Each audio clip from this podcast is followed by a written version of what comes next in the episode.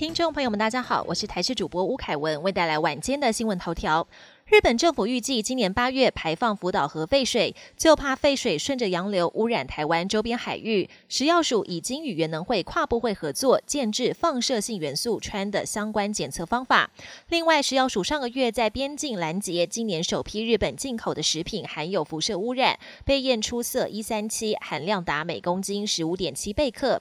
食药署指出，虽然验出的辐射值并未超标，但是已经劝导业者将产品退运或销毁。大学分科测验第一天落幕，有补教老师认为物理考科难度比去年简单，但是化学考科就比去年难。最后一大题的题组题让解题老师花了不少时间，预估化学科顶标会比去年下降一到两级分。至于数学，则是有不少考生认为难度较高，有算不完的状况。高中老师则认为整体难度为中间偏难。近期太阳黑子的平均数量打破二十一年来最高纪录。就在今年六月时，太阳黑子数平均值为一六三，打破自二零零二年十月以来的最高纪录。其中六月二十二号的观测值更高达两百四，预计在二零二五年七月左右达到极大期。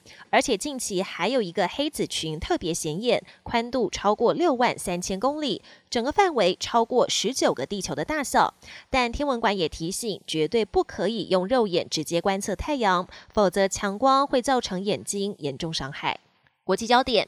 以色列国内一直备受争议的司法改革法案，十一号在以色列国会表决一读通过，再度引爆以色列人的强烈不满，发动全国大串联进行更大规模的街头示威，公路跟机场都被人潮塞爆瘫痪，许多地方甚至演变成警民冲突，场面相当火爆。十号下午，中国国际航空一架从上海飞北京的航班遭遇晴空乱流，机身剧烈摇晃，快速下坠，乘客吓得惊声尖叫。而从乘客拍摄的照片中可以看出，机舱天花板的安全指示灯被撞烂，告示牌掉落，走道上杂物散落一地，还有乘客跟空服员被甩飞，撞到天花板。所幸航班最后平安降落北京机场，造成两人受伤。全球暖化加剧，今年六月是有记录以来最热的六月，南极海冰面积也创新低，比过去平均减少百分之十七。气候专家警告，今年下半年圣婴现象加剧，全球多地遭洪水、热浪肆虐，状况令人担忧。减碳问题迫在眉睫。一份报告指出，私人喷射机的碳排放量是一般商用客机的十倍。